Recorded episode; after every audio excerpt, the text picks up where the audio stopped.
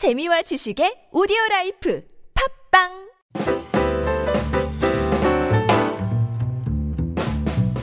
삶의 향기가 문학이 됩니다.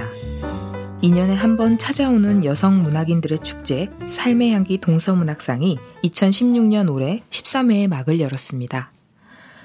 삶의 향기 동서문학상에서는 문학상에 응모하시는 여러분들의 창작에 실질적인 도움이 되고자 8주간의 온라인 1대1 창작 지도인 멘토링 게시판을 진행하고 있는데요.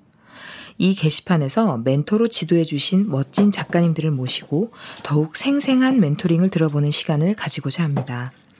뿐만 아니라 동서문학상 역대 수상자들의 글쓰기 노하우와 수상작 낭독극도 만날 수 있다니 놓치면 안 되겠죠? 저 이은성과 함께 네 번의 유쾌하고도 유익한 멘토링 시간으로 삶의 향기가 창작 의욕을 고취시키고 보다 깊은 문장이 되는 시간이 될 수 있기를 바랍니다. 여러분께서 잠시 접어두셨던 문학의 꿈, 이제 그 꿈에 다시 한번 날개를 달아드리고 싶습니다.